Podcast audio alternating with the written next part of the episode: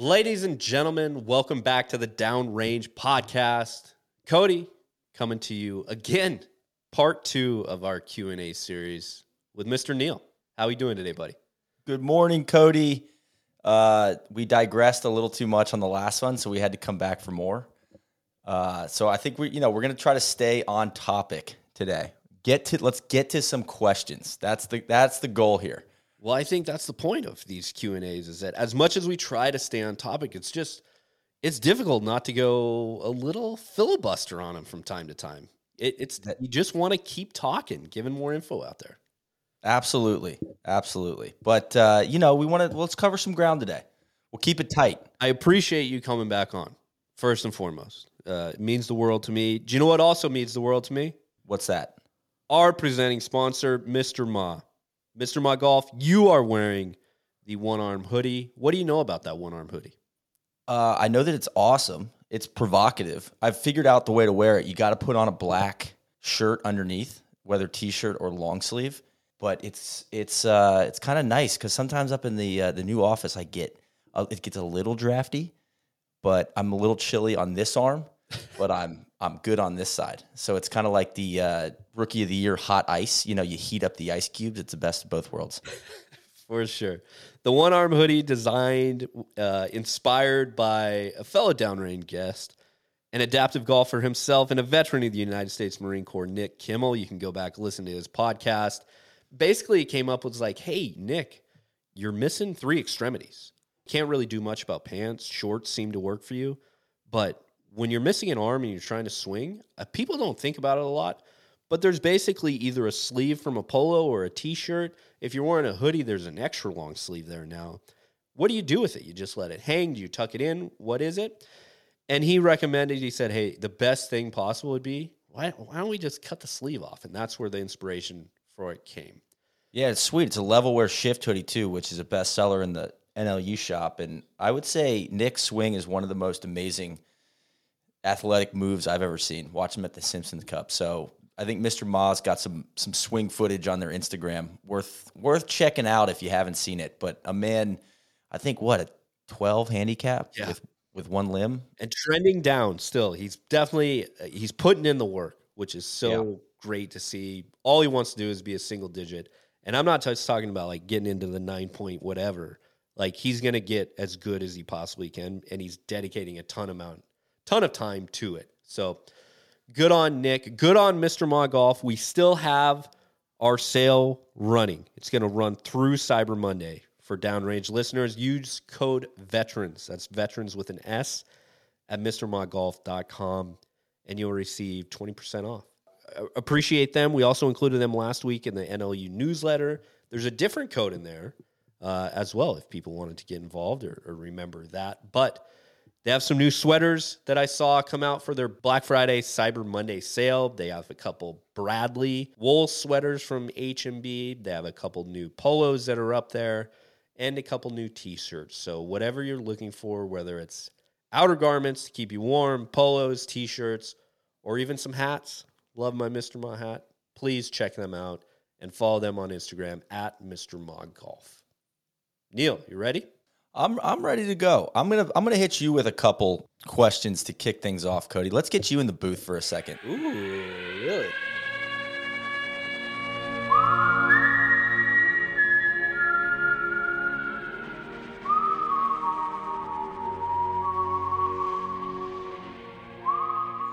I got one from our guy Alex Diebold. Very broad from IG. What is what are you most proud of? Could be NLU or otherwise. I'm I'm more curious than otherwise. Oof. I think this is like a default, but it is really true. I'm probably most proud of my like the kids that Yari and I are are raising that we produce, the relationship that her and I have. And that's probably like first and foremost, like the core of our household, keeping it the way that it is so we don't mess up these kids and that we're hopefully move on to be presidents or leaders of this world, whatever. Or it is you or name college softball players. For sure. So yeah, or college softball players or ballerinas or whatever they want to be, honestly. The best thing about my life is that I grew up in a household I was uh, instilled at a very, very young age from what I would say a very conservative father and a very liberal mother, and their parenting style was truly like you can do whatever you put your mind to, and there's nothing that's going to hold you back. You do not care what other people say or think about you. You just go chase your dreams, which is probably difficult or hard for people to like imagine from somebody who came from northern Montana, but it's created kind of the the bedrock or baseline of how Yari and I live our lives, both individually, but really as a couple. So, family, first and foremost. Next biggest accomplishment, and I'm not just going to say like military service. There's one thing that I always say and I always look back, and I will never in my life be able to replace the feeling that I got. I talked a little bit about the war truck last week, but really what I want to focus in on is the very first village that we liberated from ISIS control in northern Syria. We planned it to be like a 48 hour offensive, being it turned out to take us probably five days to complete the clearance through this very small, couple thousand people village. And we're talking, I'm literally talking about like trench warfare, pushing people back, pushing people back. And by people, I mean ISIS at the time while at the same time letting civilians and the civilian population come to our side and protect them. By the time we got the entire village cleared through, back cleared to make sure that we got all IEDs, booby traps, you name it. There was no remnants of ISIS left. We lowered their ISIS flag. Of course, ISIS forced all women to wear complete covering their face, their hands, you name it. Uh, they were not allowed to be seen out in public and led by our Kurdish partners, we basically had their a liberation ceremony. And it was me, probably 10, 11 other Americans there with a couple hundred of our Kurdish partners at this village of thousands of people. They've gone through the last two years of absolute hell on earth. And our Kurdish friends gave the order to lower the ISIS flag from the center of their village and they put back up the flag of, of Kurdistan at the time, and there was a Syrian flag up there as well. And then, kind of out of nowhere, without really thinking of it, and me, kind of my ignorance of it, all the women started taking off their burqas. And I was like, oh, what kind of what's happening here? And it was the first time in public in years that they have been able to go out in the dress that they felt more comfortable with, most comfortable with, that they live their life with. And I remember looking around and seeing the men from teenagers all the way up to the village elder crying, tears down their eyes because of the events that were unfolding directly in front of them. And the first time just having like goosebumps completely up my arm, not really believing what I was seeing and realizing that like, wow, like this is truly the hardships of war are different for a lot of people. These people obviously have lived through it. And just being able to have that experience and a memory that I truly re- will remember forever. We are so spoiled in the United States to live the life that we have, especially this week on Thanksgiving, and things that uh, you know the rest of the world they have no concept of and never will have the opportunity of. Uh, it was truly, truly special. A lot there, a lot of good stuff. So, a couple things jump out at me. It feels like it's interesting you brought up ISIS because it feels like that's such a true one of the only true versions of like good guys versus bad guys. Yeah. Like it's you know, this guy there's just bad hombres, right? Where you know, so then my my next question would be, you know, you liberate or clear out a village in Afghanistan. Is it a little bit more gray in that situation where it's like, ah, we didn't really want you to be here, or you guys kind of you guys kind of were the reason that they were here anyway? Like, I feel like that's a, a little bit of a different vibe, probably. Very much, and that's, that's spot on. ISIS, when you think about it, it is a true good guys versus bad guys. You have the the white uniforms versus the blue uniforms, or black in their case. And Afghanistan, other conflicts that I've been a part of are a lot different. And I'd say every war or offensive that I've been a part of has always been gray. And what I mean by gray is that there's never just a black or white, there's just different shades of gray. Afghanistan, you would go and you would in the beginning, you'd go clear out Taliban from their village, and the same people today they're telling you that they're good guys and they want to join the Afghan National Army or police or whatever, and we're proud. We want to support Afghanistan to have it here for our future. Are also the same people tomorrow that are joining the Taliban. Sure. It doesn't matter what you did. They're just like, yeah, like you're here. This is cool, but like, really, fuck you, man. Like, you shouldn't be here in the first place. The whole reason why this is happening is because of you. And, you know, over time, that definitely wears on you. I think that's one of those things of we had a question last week of like in leadership, how do you institute change? How do you accomplish a mission? And you're like, well, wh- how do you, unless you have like a specific goal, what's your end goal? And you're continuing to work through that through however lines or phases or steps, you know, you're just continue, going to continue to lift and shift it um, over time, and that's definitely the feeling that you get in Afghanistan. Because at the end of the day, no matter what you did, was never enough. It was never enough money that our country gave them. It was never enough bad guys that we took off the battlefield for them. It was just never enough for them. Well, it's almost like this is going to be such a stretch analogy, but I, if I could relate in a way, it would be I was sold on playing college football at Columbia on you have the opportunity to change a losing program into a winning one. And I bought in hook, line, and sinker on that as a freshman. And we had the talent and we had like, we had the dudes. And I thought we had like our, our head coach, Norries Wilson. I love that guy. We, I thought we had like the guy.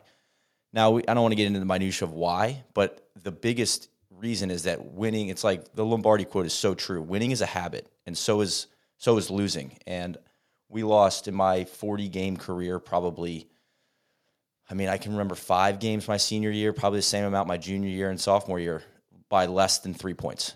And Oof. and things would just break like instead of in high school on a winning team where it was like, oh, we're gonna figure out a way to win this. Like we're not losing to these guys. It was like the opposite, truly the opposite feeling of like, oh man, this is like a collective uh, hallucination or something. You know, like every you can almost just feel the sideline being like, okay, what's going to happen now? Is it going to be the uh, twelve man on the field penalty when we're getting the ball back with good field position after a big, you know, after a big stop like on punt return? Like, who knows, right? It was just something new every time. Like the the ways that the momentum would flip on us was just like God, just habit. It's like tradition. And what I think about sometimes with Afghanistan is that that's like a three thousand year tradition of like, oh, here come the invaders. Like, we're just gonna outlast these guys, you know. Like, but it's not. Uh, the, the it's so hard to flip that. Like, ah, uh, why is this? Why is this time any different? Right, and that would be on like a more global, more uh, cent- century time scale. But I just feel like I I found that firsthand. Like, found it out in a big way of like, man, that is it's so hard to change it's hard to change a personal habit but it's doable. It's so hard to change an organizational habit yes. uh, without just like truly burning it to the ground and like restarting. It's almost like let me give you another stretch analogy. It's like fire versus flood when you talk about like would you rather your house burn down or flood? 1000% burn down because like the flood you just got you got to rip out all the wood. It sucks man. And i feel like the the losing stuff is a little bit like it's just really hard to clear out all the mold. Right, no matter what you do, there's still some of those guys from the former regime, former coaching staff, whatever it is, that's just like, man, not everybody's going to get on board because they have this scar tissue from from some previous experience. That's also um, just, I think that's a, it's a very Western mentality to have because we get so used to having immediate results. We're yeah. programmed to have immediate successes or failures. You figure out your new game plan, whatever it is from there, and then you reattack. Um, both in, it doesn't have to be military by any means. Like in in life, you don't realize that like the rest of the world. And in saying this, I'm thinking back to you know a month or so ago when we are in Korea you know, the people of South Korea and what the South Korean government are putting like steps in place that like little by little, year over year, every 10 years, you know, the relationship and the possibility of a reunification of the Korean peninsula is one step closer. We do not think that way. Americans definitely do not think that way. We think of like right now, what's happening right now? How are we going to fix this right now? Which is probably like not to take this in a political slant, which is why we never get shit done Yeah. ever. That's why everything is just filibustered and then an ultimate stalemate because there's never a compromise and you're never looking for, yo, what we are doing right now. The little thing that you do that you add to your routine, that you change right now, the butterfly effect of that 20 years from now could be for a greater society. And I talk about this a lot on the Trap Draw, but if you want to talk about like the biggest threat to the world, it's that China's 15 years into executing their 50 year plan. For sure. And the United States is like, oh, what are we doing? So, yeah, back to Afghanistan. Just, oh, here comes another one. And just because that generation of people that I fought against, whether it was the Taliban or Haqqani or anything else like that, was new and they haven't experienced war before, their fathers and their grandfathers told them the same story about, like, yeah, but like we just saw this like 30 years ago when I was your age, when Russia was here. And my grandfather saw this, you know, 30 before that, and it just keeps going. Yep. And like when you take a step back and think about that and like how crazy that is, like you feel bad for people. You feel bad for like civilization. And Yeah. from our standpoint, you're like, we'll change it. Just change it. But it's so difficult, man. Well, and it's it's a I, I think in some ways it's naive, but it's also a credit to like eh, Americans are optimistic. It's like, yo, Yeah. we can change this, and it's like, dude, you don't get it, you know. And it's a little bit like there's fault on both sides for that. Not to, I'm gonna flip flip back to the the the Kurdish homies for a second, because something else you said about the ISIS situation was interesting to me. You, it was the Kurds that are in charge in that situation. They Yes. decided to raise lower the flag, raise their own. They're kind of running that op. You guys are support. How how does that work for you? Because I'm I'm guessing like you guys are the you know the tip of the spear, the best trained in the world. Like, are you taking orders from those guys? Like, what what is that working relationship like with a, a I don't want to call it a militia, but like a you know a well organized ally that's vi- that, that's not like part of NATO. Yeah, so there's things that are called FID missions, so foreign internal defense, and underneath FID or running parallel to a FID mission is what is called AA or AAA or UAA. Lots of acronyms as we talk about, but basically at the core of it, you have an advise and assist mission. As the United States, we've learned enough. Like we're not going to like a straight up invasion. Think Iraq invasion. Think Afghanistan. Like that's not like we didn't get the best results from that. Nor is that the country that like is requesting the help, and we see like these atrocities happening. Like that's that's not what they need. So specifically for for ISIS, not only in Iraq, but then what happened in northern Syria.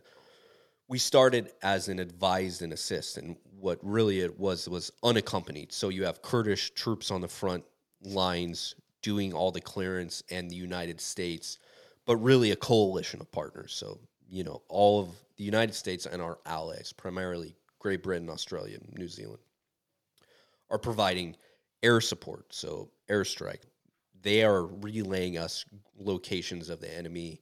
We are shooting rockets and missiles and things like that to them. We're providing support to their leadership. So we're working through battle planning and everything else like that. We're pro- we're providing supply issues and running supply convoys for them. We're doing basically everything except for being the face out in the very front that that local populace is seeing.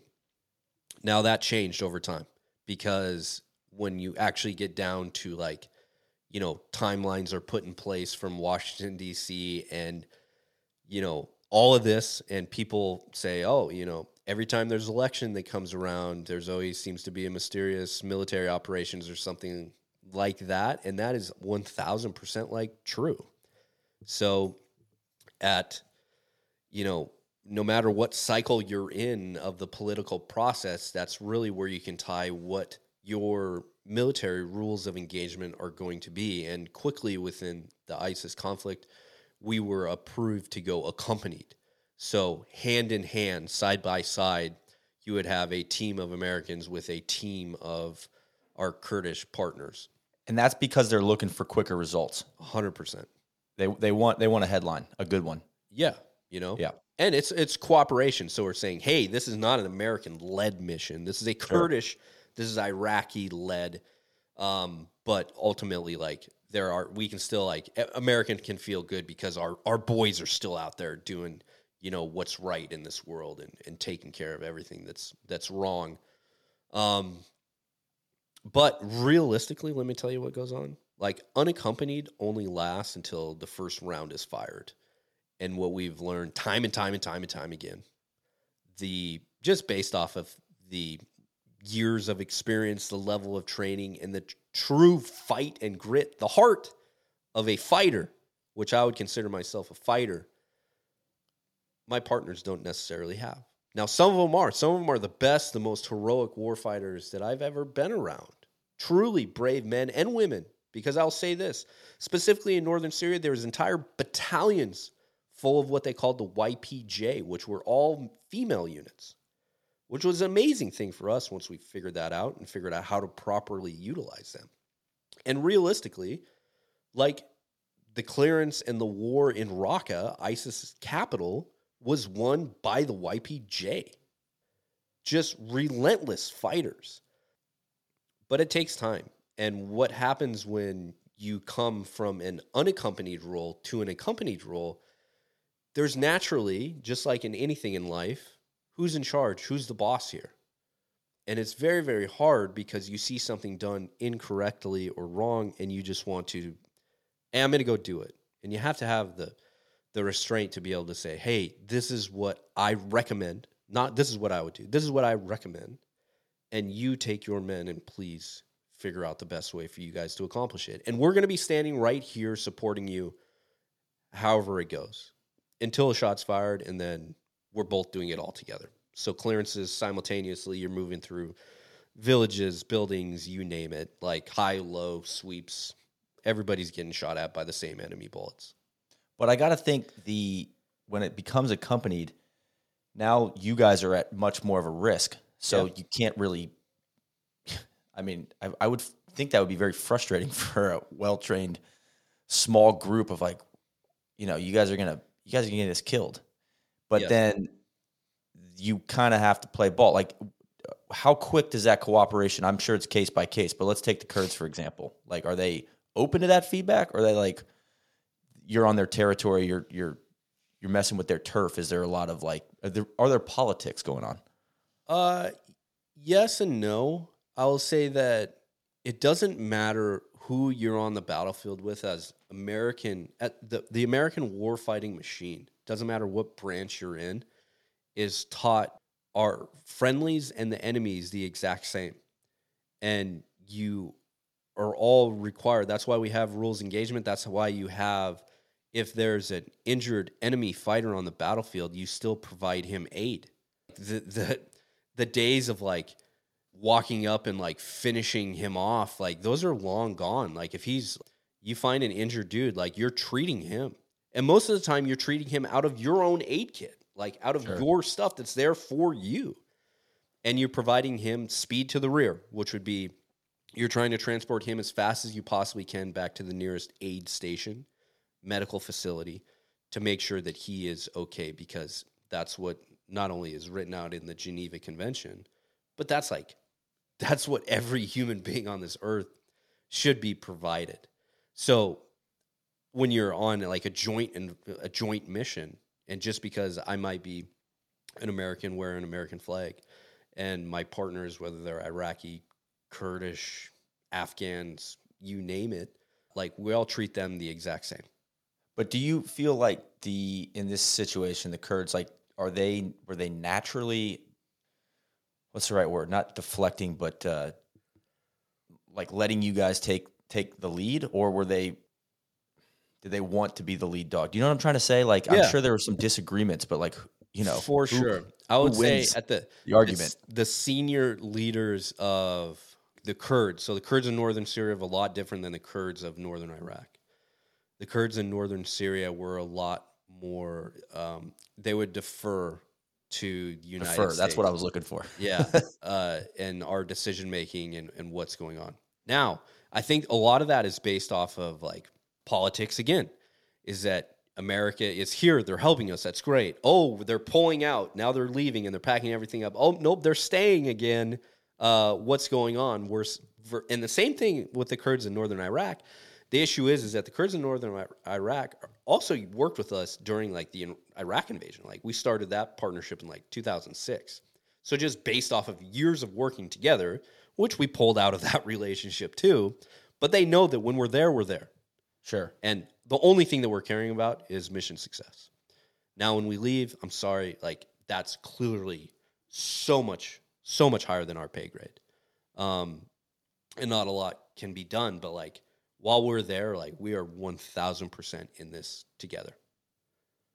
Last thing I'll go back to from your answer, something that's always stuck with me is it is not, I don't want to say cliche, but of course you're going to start with family stuff. But you gave me a stat on like special ops marriages. What is it, like 90% of them? Yeah, a lot. Divorce? A lot. So I, I think that's something that you can definitely, more unique to you than anybody else, be very, very proud of. Well, thank you. It which does. is very cool. Yeah, um, and I mean, obviously, well documented on this podcast the, the highs and lows of of my relationship, but it's also like when you dedicate your entire life to service, and in order to do that, and like to make sure that you ultimately like are successful, and by like success means that you, I don't want to say like that you are like alive because there's definitely been like moments in my life where I've been completely okay with death. And I know that's very heavy to say. But if it means that like me sacrificing myself for one of my brothers or people that I love and care about because of the situation that we find ourselves in, I'm okay with that. And like I I I made that bet a long long long time ago. But once you pull yourself out of that and realize like what you actually want to do with your life and what you as a spouse and partner like should be providing, like that's extremely selfish because like at no point in time did I ever really mention my partner, the person that I chose. I chose to bring in and live this life with me. And I'm like one of the lucky ones because we figured out a way through a ton of hard work and pain to like fix the stuff that wasn't good and it all comes back to like communication and being as like clear and brutally honest and saying things when little flares pop up and just like trying to to figure it out and live the life that you both deserve. I don't have a as much of a visceral example as that, it's more, but what you're saying resonates with me because there's almost uh, like moments in your life.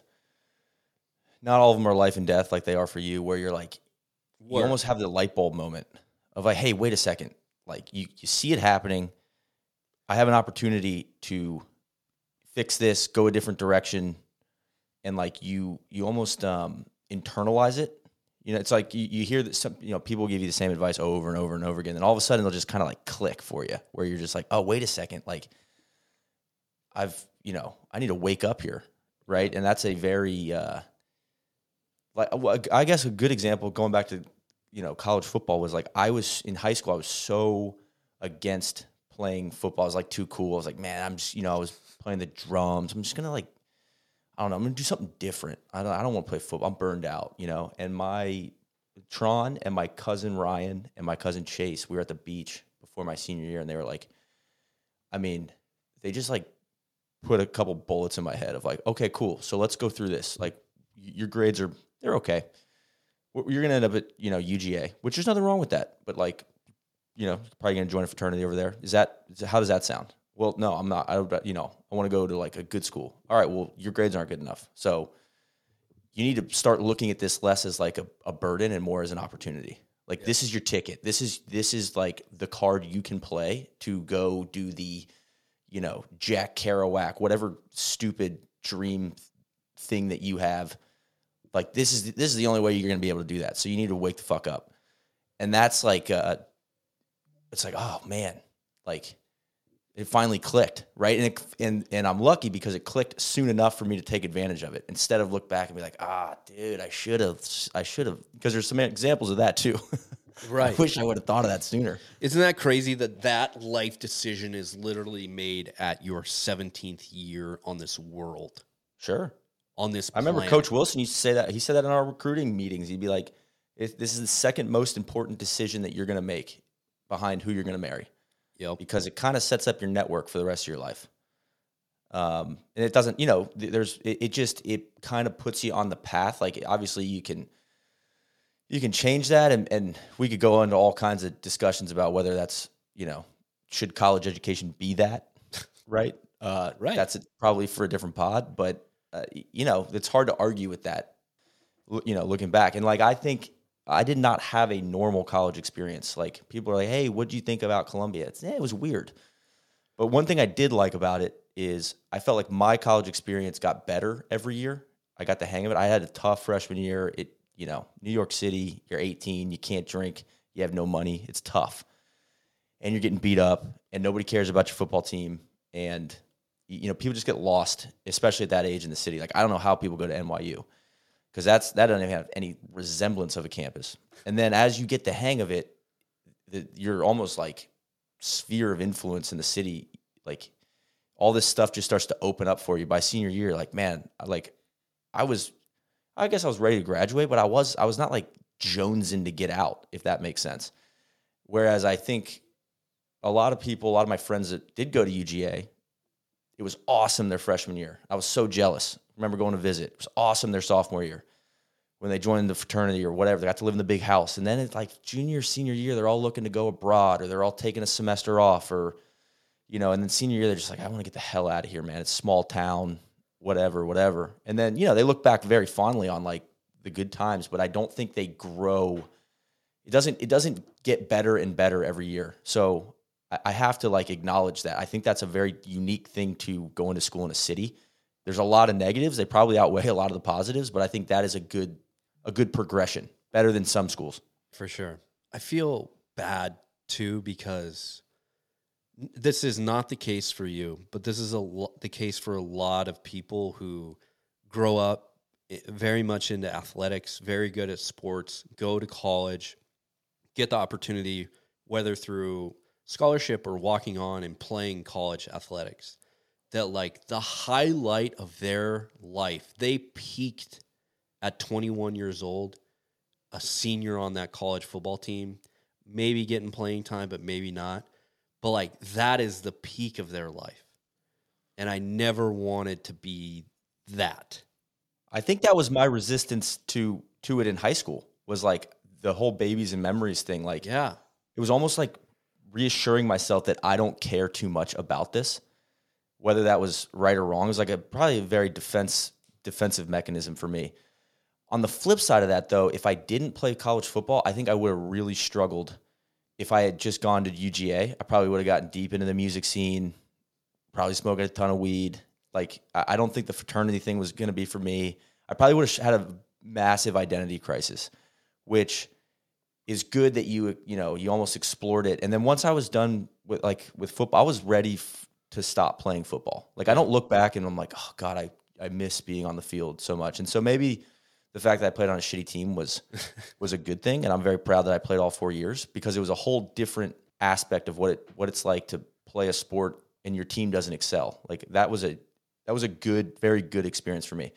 What you're outlining, though, I think that is not unique to college athletes or high school athletes. It, it probably is characterized better in like movie and literature, like with Friday Night Lights. But I, I see it with you see it with pro athletes. I think these guys that come out of the NFL really, really struggle with this.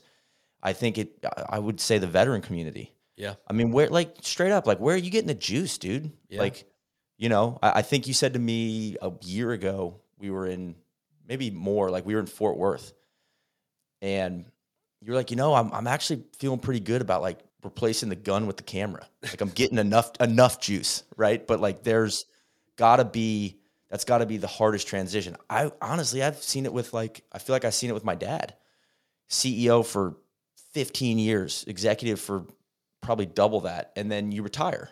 You know, retires not young, but it's like all of a sudden it's like, well, now what? Like everybody used to, everybody used to listen to me. Exactly. That's it. Right? Is like the influence that you would have on those around you. Yes, and the friendships that you formed through those times. For me specifically, I'll say this is that one of the best, best, best things Yari ever did is when I first started no laying up, she said, Hey, your transition is hard. And I knew that. I've read books on transition and everything else like that, out of service into the normal life. But she said, What I think would be really good, and I know you're going to like laugh this away and do whatever. She's like, I think you need to talk to a life coach. sure. And I was like, well, of course, at the time, I was like, well, I don't know about this. Like, what are you talking about? I already see a shrink for other things. Like, we're not trying to fix this stuff. She's like, no, you're new in a career. And I think you don't want, what you need to do is not put things into categories or define them, but you need to figure out the building blocks to what you want to become. And a life coach is going to provide that.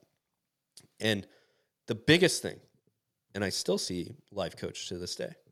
Highly, highly recommend it. The biggest thing that I taught was was taught is what your circle of concern is versus a circle of influence.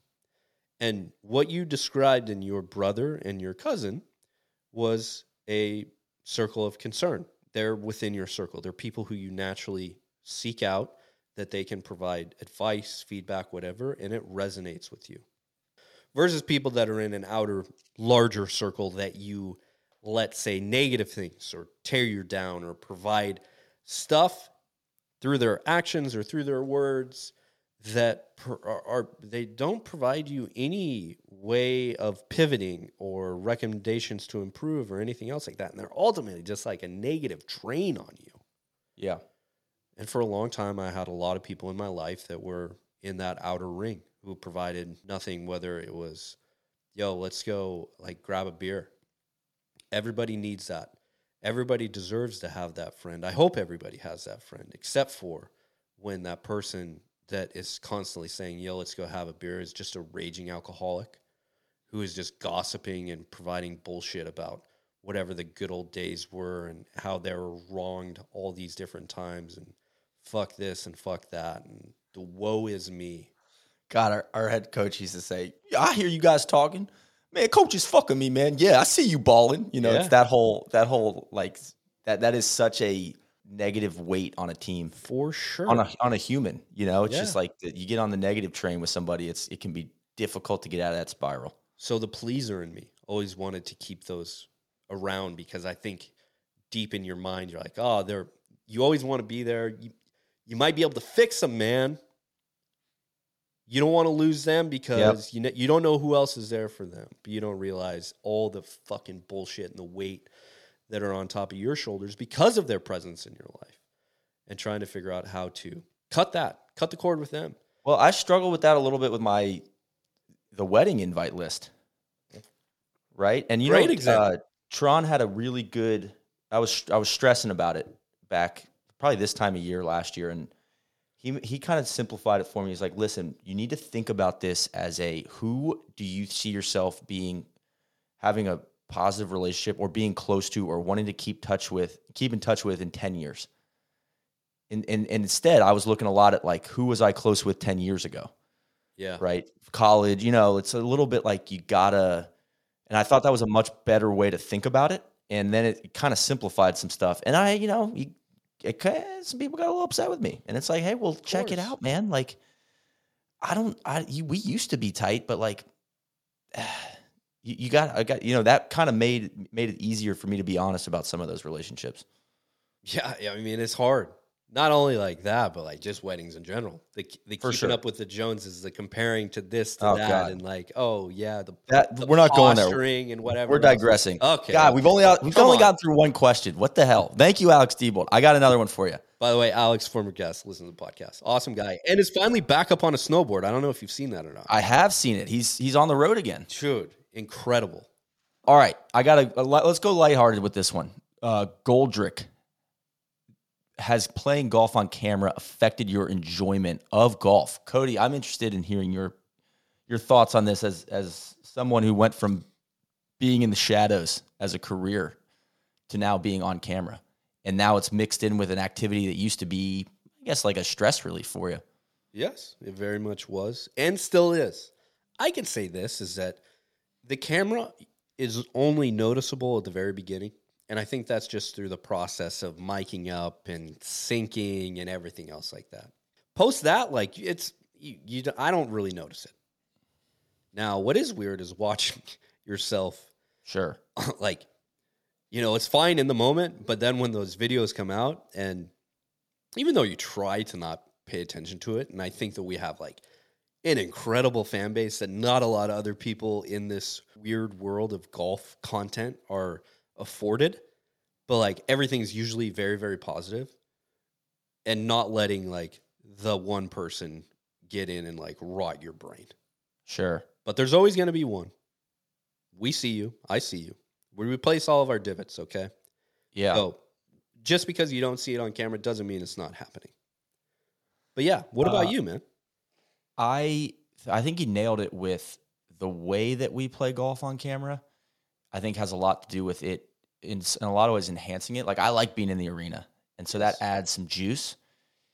And I think the the the new stuff that we've done with the mics, like I, I going back to the Torah sauce last week with, um, like I remember you getting the shot on 14 at Great Northern. You had the telephoto lens. You're up on the hill. You're like 200 yards away, and we forget you're there. Right. And so I'm talking to Tron about like his putting issues, talking about the yips. I'm like, dude, you can get out of this. Like, I have no idea that we're on camera. You know what I mean? So you're right in that you forget about it. And I think it really helps that like anybody that's there with us is like a known quantity. So, which probably, you know, you could make the argument from a business standpoint that we should hire more freelancers and take some pressure off of ourselves. But there is a, there's something about like having a random camera crew. I see it at you go to these Callaway shoots. These players come over to to our station, if you want to call it that. Soly and I are there. It's just the two of us. We've got two cameras. We set one up on the tripod. The other guy holds the other one, and we film a five to ten minute video with them. They're like they've all four guys: Hadwin, Noren, Rahm, and um, uh, Van Rooyen. They all said the same thing. Like this is it? Like, where's the rest of the crew? and it's like, no, it's just us, man. We're gonna throw this mic on you, and and and the, you almost sense them within the first thirty seconds the of relief, the red dot being on. Like they're just totally normal. Yeah. And then you go over and you go to the other station. It's like fifteen guys. One guy's doing the lighting, and one guy's holding up the freaking, you know, light diffuser, and it just it's hard to be natural in that setting. Now, do their videos, do those videos look more professional? Yeah, they probably do. But, you know, you start to pick up tricks on how to make that stuff look a little more professional. And, and honestly, the way the, the world's trending is like, I don't know if everybody wants it to be that, that buttoned up, if that makes sense. Well, not you know, only in that, some ways, everybody wants to see up. TikTok. They want it to be yes. the opposite. So yes. I think all that leads to the cameras do not affect my enjoyment of golf. I think but that but that is there's a there's a as we just talked about a lot of caveats a lot of asterisks on why that is. I think the cameras could could do that if we did it the wrong way. Right. And i think we do a really good job like there could have there could be multiple videos that have been published that like could have been canned because of bad play or bad days or whatever. And like we're like I think we're the quickest to be like, oh yeah, like that's that's on me, man. Like that that doesn't mean I had a job to do today. I went out and I accomplished it, and that was to get this video shot. And yep. it's not my best day, but I'm gonna ride it out because I know that's what is expected of me out of this job. But you well, have, even, you, real quick, you've had an incredible evolution from first starting on camera and getting better and better and better. And it's well documented. And looking back on that, it has to be incredible for you. It it is. I I guess I was never I've never been like uncomfortable on camera. You can try too hard and then you start to but you almost get to know yourself. It's almost like anything you get experience at. You you can you feel the triggers Yep. Hey, I'm getting a little, I'm spinning out of control. Like take it, take a step back. Like say less, take a hole off, whatever it is. You know, you almost just you can you just got to be aware of yourself a little more when the camera's running. But what helps that a lot, and it's back to the original point, is like you, it's you and Ben and DJ, or it's Soly, Tron, Randy, or maybe a couple other known quantities behind the camera, which then enables like you guys are characters in the show because like we're playing off of you. Right. Where if that's some random guy, it's a lot harder to reset yourself, right? Or like I'm able to play off of you guys in a way that even though you're not on camera, it's like people ask me like who, you know, my family or who's filming this? It's like, oh, what's Cody and Ben? They're like, you know, and then you guys pop up. You're like your characters in the in the movie. It's great. You know what I mean? Like it's not. It's almost like we consistently break the fourth wall. DJ does it on Strapped, and that's a huge reason why Strapped is good. Is because if it was just Randy and I with some random producer, it wouldn't it wouldn't work, right? We almost have to have that like invisible hand back there of like, hey man, toss us another hula hoop. Like this one's this one's not working. and what else? Constantly just needling it, moving the levers, pulling a little bit more juice out of it. I completely agree. All right, I'm going to dive back in here on a kind of more of a life question. It's from our very own Big Randy, Phil underscore Landis, Phil Lands on IG. Maybe that's not Big Randy. Who knows who that is? Definitely. I'm curious what you guys think is a missing piece in your lives right now, big or small. That's definitely a life question. Yeah. So I've got a I've got one answer.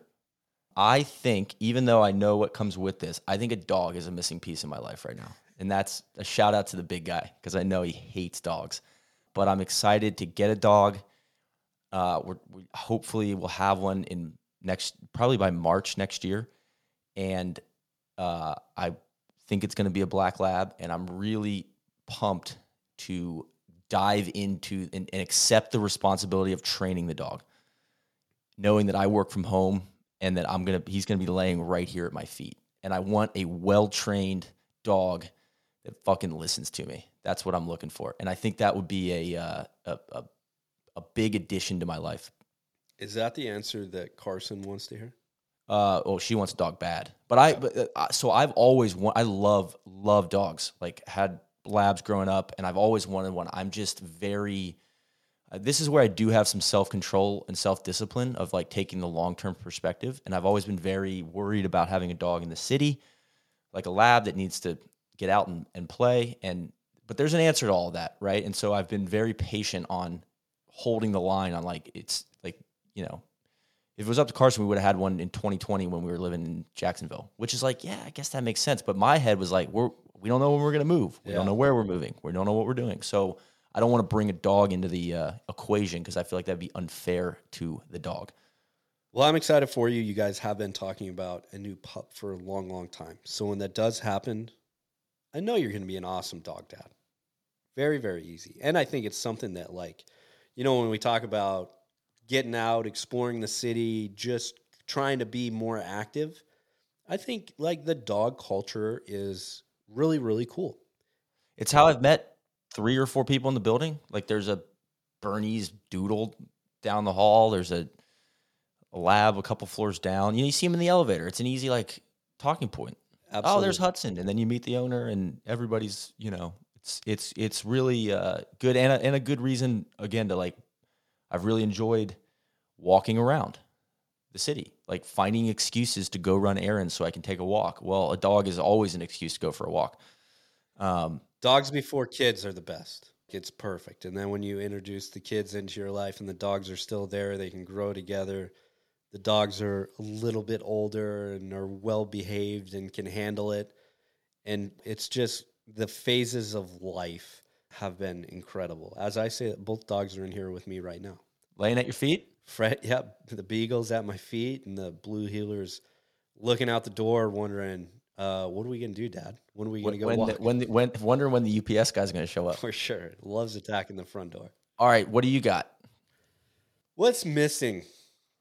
This is a very hard and complex question, and I appreciate it from the big man because he always makes us think a little bit deeper in life. I would say that I'm still I'm still trying to find my tribe in Texas.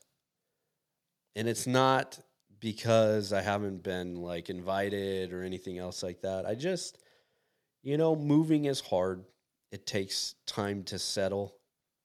I've never been in a happier place work wise, family wise. But it's just one of those things where, you know, you, you, hey man, like I'm a, I need to belong to a pack. And I, it would be really cool to, to be able to have some, some good friends around the city that you can go hang out with and, and things like that. So that's what's missing right now. And I, I think it, it comes back to, uh, to just like normal relationships between men, right?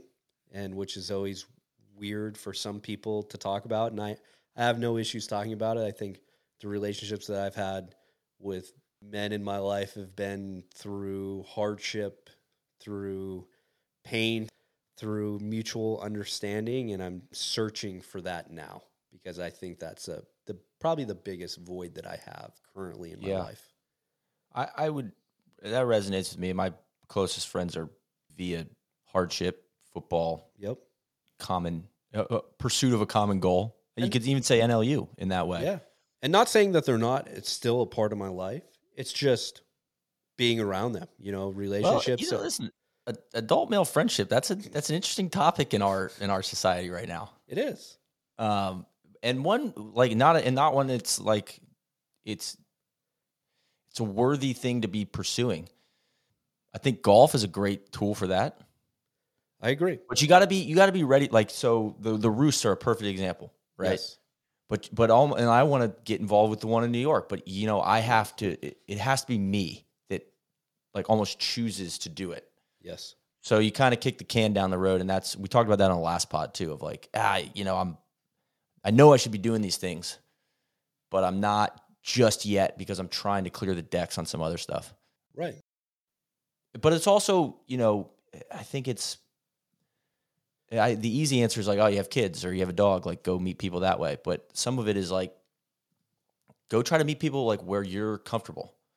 Like, if you like to read books like go figure out a place where you can read books in public. God, shout out to the big guy. right? I talked to him a lot about that of like you know you you want to meet you want to meet a woman? Like try to meet them in an environment that's going to be like beneficial to a long-term sustainability like which is probably not in a bar. Yeah. um, nothing wrong with that though. Just just trying to be thoughtful about like what where you put yourself. If you have if you have the time and the choice and you can be thoughtful about it.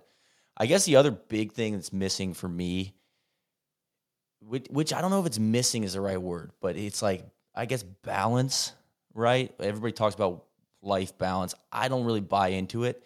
And I think I thought a lot about this actually since our first pod a few weeks ago. It's like I'm very goal oriented. That's been that's on the record here in the booth. that's what I get jacked up about too, though. Like that's what that's what gets me going. That's what I like to sit down and grind. I like to see results. So when you say like, "Oh, I want more balance in my life," well, how can I set goals for balance then? Right? I have to like work within like what motivates me because it's hard for me to be like, "Oh, shut your computer at 5 p.m." You know, or like You've talked about that though. Well, I, I have, and I try to like I try not to keep my phone in the bedroom. Things like like I those are those are easy, but some of them are like finding mentors or you know on my goal list the last couple years has been like take a do a master class or one of these like learn learn a new skill, right? That's all the stuff that gets like kind of shoved aside. So I've tried to do that, but I'm not quite it- it's not quite where I want it. Let me put it that way. Like I, I feel I don't want to say one dimensional because I'm I think I'm very versatile within like the confines of NLU, but it's one dimensional in that it's like this or like Carson, what can I do for you? Right. Right? It's not like there's not like a, a, a third bucket of personal personal escape right now. Dude, I think this is why this last year and going to Scandinavia and like this the Swedish summer was so impactful for me. And being there we're like their government is telling them we want you to have a work life balance. This is your time. Yeah. life is so hard. The clock, like everybody becomes just a slave to the clock, and you're just what else? And you're constantly driven internally and by external factors of like more, more, more, more, more, to where you're like that. The the end time is never defined, and there it was so clear, and everybody was just doing it, and it made so much sense that I was like, "Fuck, man!" Like, why can't we do that? But like I know that will never become a possibility in the way that we currently live our lives in the United States. But what can I learn from that and put back into my normal life? Well, I think you and I have an opportunity to do it. Like I think I think Randy does a great job of that. You know, like getting I want I want to go to more NBA games, get some nugget tickets. I want to ski more. You know, like you got to sometimes you got to put a little money into it, yeah. right? To make sure you it probably just the way that our country's wired okay, I invested money in this. I should take advantage of it, right? There's always that little fellow up there on your shoulder, though, saying, oh, what do you got to do? Yeah, I know. And so that's where, but that's why, like, I'm almost trying to trick myself into thinking, like, nope, this is important. Like, I've set a goal. I need to hit my goals. Like, so I'm on book 10 this year. And I got two, I got to get two more to hit that 12 books in the year, which would be the first time in three years that I did it. So, I'm trucking through one about James Garfield right now, which is great. I read another book though that also kind of impacted this thought was the 4000 weeks yep. book. DJ read it. I read it back in March or April. It was great. It was but it was basically this concept of like the authors just tried so hard to like be the most productive person of all time. Just productivity hacks. This shit you see on Twitter all the time right. like and that stuff is so attractive to somebody that thinks like me. And then you realize it's like, well, check it out, dude. You only got like 4,000 weeks in your whole life. Like maybe you should not focus all of it on like, how can you get to a zero inbox world? You know, like maybe you should zoom out a little bit. So we're, we're, the first step is acknowledging and thinking about these things and saying it out loud. So thank you for the thoughtful question, Mr. Big. Cody, what you get? Give me one. What do you got? Well, let's see. Your brother threw one in here again, trying to poke at. Listen, we're pleading the fifth on that one. I, I, I don't. I mean, that's for a different show altogether. There's going to be no Columbia. Well, that probably feeds into another one from C. Tallin 19. Who has the most annoying bit in the NLU crew? yeah. That's a question for you, Cody. I mean, a lot of them are like you just become immune. You're numb to them over time. Sure. Uh, when Tron and DJ play really bad and they all of a sudden flip it into like, no, I was under par today. You're like, come on, man. Like, I understand the glass half full part of it. But ultimately, I originally thought it was very annoying. But it's Randy's like overall aesthetic about golf. And I know it rubs a ton of people the wrong way. Like, oh, the big guy like hates golf. What is he doing? Like, why would he even do this? And over time, once you realize it, you're like, wow, you just are not seeing things through his perspective, through the way that he sees golf. And I think everybody lives in like this little bubble of like the golf that they live and experiences that in their municipality at their club. And then they, the only other golf they consume is on TV or maybe on Twitter. And when you take a step back and look at it all, you're like, wow, like there is a lot of craziness involved around this sport. And maybe it is a little too much. I mean, as somebody who has plenty of annoying bits and quotes way too many movies and has a lot of bad analogies, I you know, I feel seen by our by our guy here, C Tallin 19. I think the the Randy one's interesting though. I think that's more a product of something that we're we've discussed a little bit the last two or three months. The the NLU thing is a blending of it's hard to keep the personal and the business separated. And so, and when, you know, we're thinking about this for next year of like, like majors, for instance, it's like, okay, I kind of have like live show. I'm on Thursday, but I'm not on Friday, but I'm on Saturday and Sunday and maybe Sunday. So I'm not really off Friday though, because I can't just pop in on Saturday without watching the golf on Friday. So then it just leads you to be in this like in the in between, right? Like where you're like, yeah, I'm kind of off, or like, oh yeah, I'm going to dinner with Carson, but I should check. You know, you're just distracted. basically just perpetually distracted. Yeah. And so you're kind of stuck in the middle, um, which I think leads to just being, it, it, just leads to a little bit of apathy. And some of us are better at disguising that apathy than others. and I think that's why we all love the big man is because he's just like, this is how I feel yeah. right now. So I'm not going to like fake it, which in the end is like a, that's a, a, a compliment, but it's just us thinking about ways we can put each other in a position to succeed. So where's like, the bit hey, in that? It, there's not one, but like it looked like the, the defense mechanism is the bit yeah. of like, well, I'll just fall back on this, right? Like the bits are annoying when it's when it's a get out of jail card a little bit because you got nothing else to say. The bits are great when it's like additive or almost a proactive bit. These are all things these are all things we discuss. I know. I think meetings. that's that's why we're talking about it. Is that surprisingly, like these questions are not outside of Randy's and like getting like kind of deep on what's missing from your personal life. All the business related things are, I think, what we do a phenomenal job of talking about often. Yeah, and and stuff like you know the census helps with that. Yep. It's like listen, we said it earlier. Like you can't take everybody's feedback, and some people think they you know can charge an hourly, hourly rate for their it's like, but dude, you don't know. No offense, but you don't know fucking eighty percent of why we do what we do. but I, pro- I, what I can promise people is we are we are thoughtful about this shit. Probably too thoughtful, honestly. It's like I wish the rest of the media industry is a little more thoughtful. Well, I don't but think that's, they, they think like at, at all. I think they. I know the first thought is like, is this gonna pop? Yeah. Case in point, yesterday. I mean, I I don't want to like dog people, but like in what world uh, did did you see like the tweet from Golf Digest? I did. I mean, like, I can't think of anything less more tone deaf than that. I I just don't like who ever thought that that was a good idea. I don't know. I it's just when you just I guess turn turn the business over to the spreadsheet. Yeah. Hey man, we need some clicks. Like end of the year we got some sponsors that did some upfront buys. Maybe they're not happy. Like, I mean, I, I straight up, I think a decision like that is probably engagement and money driven. Hey, we need this. We need this to look good for, because we're we're in renewal season. Ish, not not the world that I want to be a part of. Hey, you got super deep early in the year in the NFT space, and I think I? no, what what I'm I'm describing. So I oh. think it was based out of probably a little bit of more of curiosity than anything else because you started to see more and more NFTs pop up, and then slowly NFTs came into the golf world.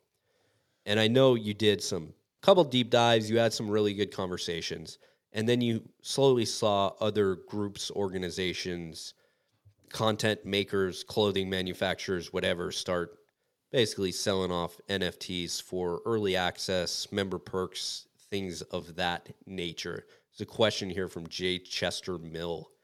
How come Neil isn't spearheading and he put NLU crypto coin? I'm going to change that to like an NFT like program. I appreciate that he thinks I'm that disruptive. Uh, no, I, I would say that I made a really, really concerted effort to learn about it. Right? Like, I'm not, I, what I don't want NLU to become is like the stodgy old, oh, that's these kids you know, right? Then we're getting older, so that's that's that's a possibility. But I'm always open to like new ideas like that, you know. But but what it boiled down to is like it's just a new delivery mechanism for the nest, right? And and honestly, it's a way for like us to kind of cash in on the nest in a shadier way, or potentially like I guess you could argue that it would be an opportunity for someone to, if you applied it as a as a DAO, a decentralized autonomous organization, I think is the what the acronym stands for. I can't remember.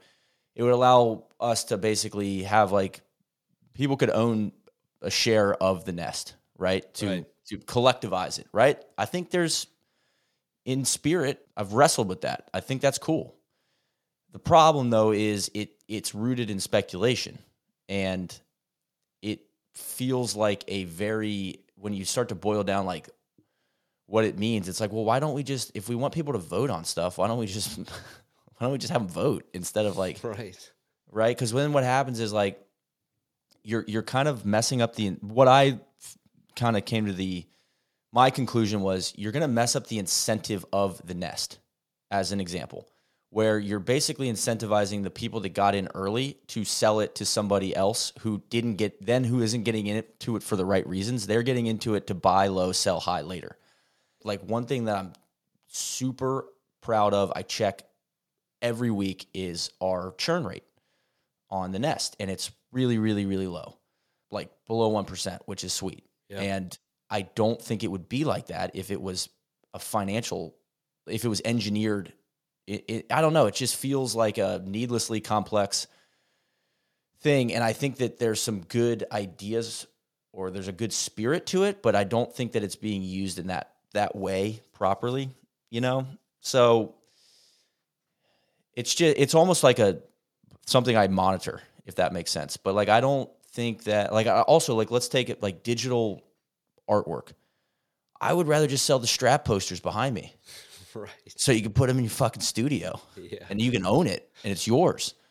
I don't know. I don't have any desire to have a. Uh, I've never been a trading card guy though. I've never been a Pokemon card guy. Wasn't even really a Pogs guy. Right. The whole don't like to collect Beanie Babies. I've never been a massive collector other than animal shirts and scorecards. Those are the two things that I collect. Um, but those are personally sentimental. They have no like value on a resale market. And so I think a lot of this stuff is really rooted in the the marketplace, the resale, and I think that's the wrong pursuit for us as it applies to our business right now. But that doesn't mean I'm like that door is shut. I won't listen. I I try to keep up with that stuff. Like I find it it's interesting. Like I think and then I God, I find the drama of FTX and all this shit like fascinating. So Very much so. I, I I hope that my conclusion on the Links DAO stuff, for instance, earlier this year, and just NFTs and stuff is not like, oh fuck that, that's so stupid. It's more just like, no, not right now, right? and like, eh. your personal opinion on things like i'm i'm am right there with you very interested in like believe that there is it's definitely like for certain companies or groups of of people like it makes complete sense. And i think like you can have your personal view on it and be like 100% supportive but like at the same time realizing like that's just not the business that that you envision.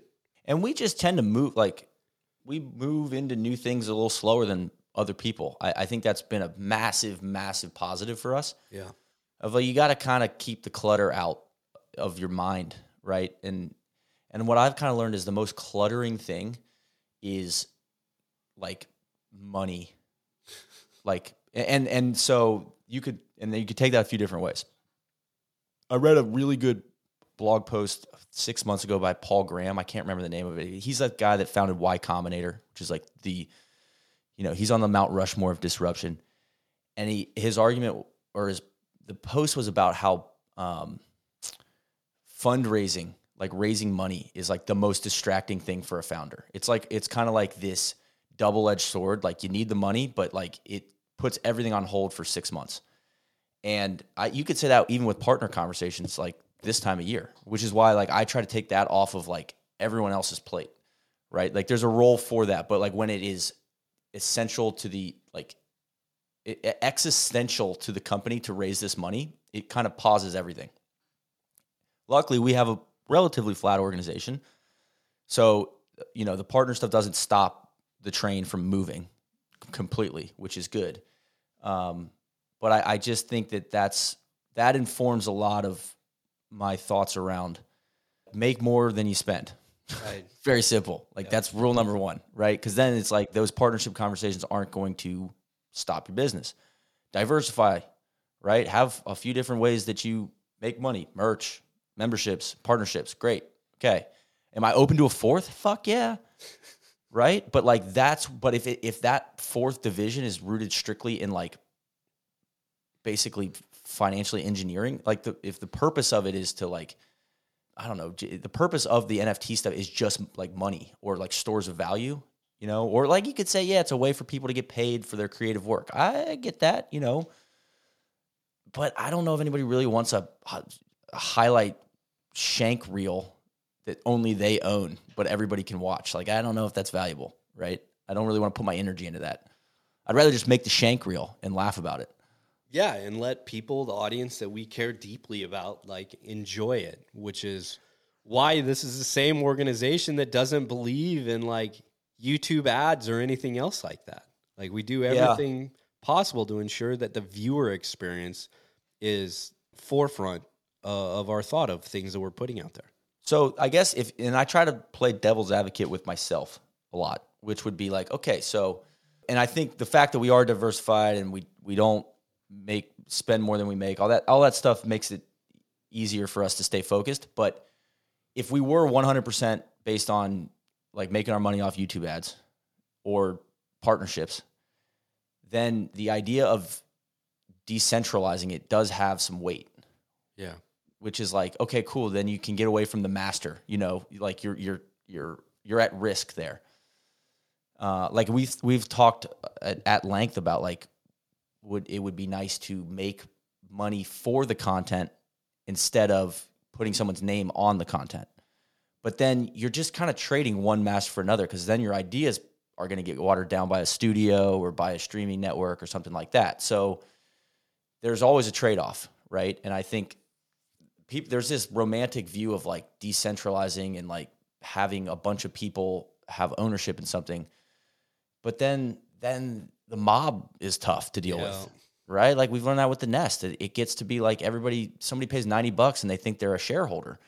And it's like, I know you're a value member of the community yeah. and I, I, but it doesn't mean that like we may still do things that you don't like. And that's like, we didn't listen. You didn't listen to me. I quit. Okay. I'm sorry. But like, if you don't freak the fuck out on me, I'll probably I probably explain it to you in a DM of like, yo, here's why we're doing this. Like, right. I promise you, we've thought about it. So there's like there's a, I guess the whole point of that is there's a trade off to everything, um, and I think people get like really attracted to the shiny new thing or the shiny new financing model or whatever it is, and I don't know, man. It's just I guess if you can just be be beholden to as as little or diversify the beholding, you're going to be in a better spot. God, very well said. All right, let's see here. Let me dive into another one. Well, let's get one from Mr. Ma himself.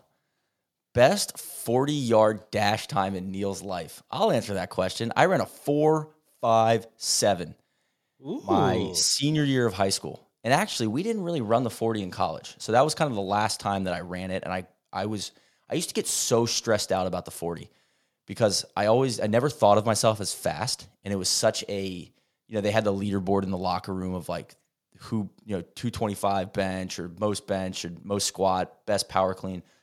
And I really grinded that summer before my senior year on on speed training and stuff. And yeah. so to get under four six was was a was massive. I always had a good. I was really good off the line. I just didn't have the stride. I couldn't couldn't get couldn't get cooking. Um, and there was like a, a, a, science to running a, a yeah. My fast. my stride and form wasn't great right. in the straightaway. But like I was always good from like zero to ten yards. I had, I had pretty good get out, as they say. um, and I, I think I had some decent game speed. I had a like seventy yard pick six in high school, which was sick, and I just outran the whole fucking Pius football team. Hell yeah, which was dope. So, babies and memories, Cody. You ever run the forty? I mean, I'm sure I have before, but that that's they don't do that means nothing to me. Basic training, they don't make you run a forty. No, not at all. They just make you run for miles. Yeah, you run, you ruck. Uh, probably the proudest thing is like distance covered with weight for me. That's probably the only like similarity. Which what's what's the record? What's what's the what's the gold standard for you? Uh, I mean, you you want to move like we would routinely have timed twelve mile ruck marches, uh, and you would want to get them, you know, comfortably comfortably under three hours. So you're you're really by that you're like looking around like two and a half hours. So what's your what's your mile split on something like that? You want to be able to get basically a mile done in ten to thirteen minutes. Fuck. That's uh, carrying like 65, 70 pounds. So it's moving. it's a trot, I would say, a solid yeah. trot which is hard because you're also doing this in boots and like full uniform and stuff like that, carrying a gun. So it's not like you're just moving your arms. I mean, I'm not ashamed to say like sometimes putting it on 10 minute miles on the treadmill after a couple Yeah. miles I'm hurting. Like that's grind. that's a that's moving. That's moving. That's good stuff. God, Neil, we covered a ton today. And what I want to do is I'm going to pull it short here. First of all, because I just want to say thanks to you first and foremost. Thanksgiving week, very thankful for you, not only for your friendship, but you know everything that you do for me and Yari and the kids. You're you're, you're just a phenomenal person. Very proud and thankful to be part of this company. But ultimately, you know, the girls have their Thanksgiving luncheon today. Ooh. And I am so, so excited to go look at all their little paper turkeys that they made and to eat some horrible cafeteria mashed potatoes and everything yeah. else like that. Yeah, big plans for Thanksgiving. Heading to Atlanta. Pumped. Pumped to see the fam. Uh, aunts and uncles, you know, see Freddie, Gus. We, you know, yeah, it's going to be a good one. We always, my mom does a great job. She hosts every year, but you, you know, it's starting to be like, hey, that might not be the tradition moving forward. Right. Starting- Just have my parents in town. Uh, very thankful. First time I've ever been able to host them where I live It's really cool. since I left home. Think about that. Did, was it a feeling of like, this is different, but also like, hopefully, very proud? very I, well it didn't hit me until like monday i was like you know i've never every time they came to san francisco new york college doesn't matter just don't have room Yeah. and even florida like there's- you know they're not staying at the kill house like the so and i was my mom i'm always just eternally looking for her approval she, Yes. she loved our apartment she, they had we have a, a guest bedroom they stayed it was great and uh you know, it was really nice to have some one-on-one time with them. A lot of times, love love my nephews. Can't wait to see them. But when you know, it's the whole family getting together. It's usually about the kids. Of course. So it was nice. And and a lot of times when you, uh, what I realize is when you don't, when they don't stay with you, everything becomes a little formal. Hey, let's meet for lunch here. Yeah. Let's meet. Let's go for a walk. We'll meet up with you guys at 11 a.m. And this was really nice to wake up and make a pot of coffee and just chill for like an hour or two and then figure it out. You know, and the franchise finally got to see Dave Matthews live. Uh, he he's assured me that he saw them in a Charlottesville bar in the early '90s. So I guess this is the second time he's seen them. Um, but he was a kid in the candy store at MSG. Rode the subway, and they you know they didn't get stabbed or pushed onto the tracks, so they were pumped about that. It was like a, a true adventure for Peg and Steve in the uh, in the big city. It was great. Awesome to hear. Well, I hope you have a very good Thanksgiving. And uh, we'll pick it up after the holidays. Big stuff happening in December for us. I'm excited for a little bit of time off, but really just getting tour sauce out the door and, and closing out the year on on the right foot We're we're we're heading in the right direction. I'm pumped. for sure. Buddy. So and thank you, Cody. yeah, of course. Thankful for you as well. All right.